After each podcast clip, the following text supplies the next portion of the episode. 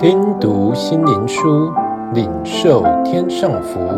穆安德烈秘诀系列：弟兄相爱的秘诀。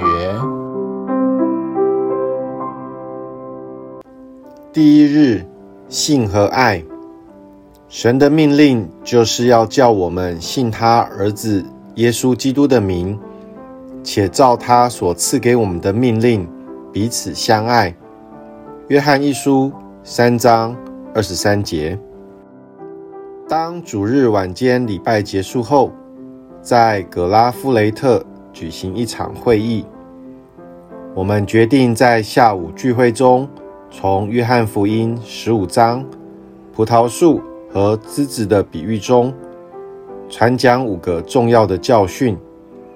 而讲这个弟兄相爱的主题，是落在一位多年从事传道人的身上，但他却踌躇地说：“我从未讲过这类信息，所以不能胜任。”并解释道：“你们都知道我是在荷兰求学，在那儿，弟兄相爱的主题只有在自由教区被引用，因为他们相信神是绝对公义。”却不信基督的救赎，神的爱在那儿是够用的，而在正统教区是不许可讲此类信息，否则即遭被逐的命运。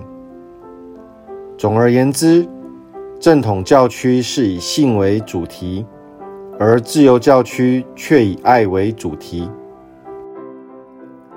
其实。教会不只要宣讲神救赎的爱，也要教导如何忠心地爱基督，并向世人显出爱心。这是主所赐下的新命令。世人也可因此看出你们是我的门徒了。传讲爱是绝对必要的。神有时许可苦难临到，使基督徒从心中看出罪恶可怕的权势。因而远离罪恶。基督耶稣彼此相爱的命令，对传道人和他的子民是何等重要！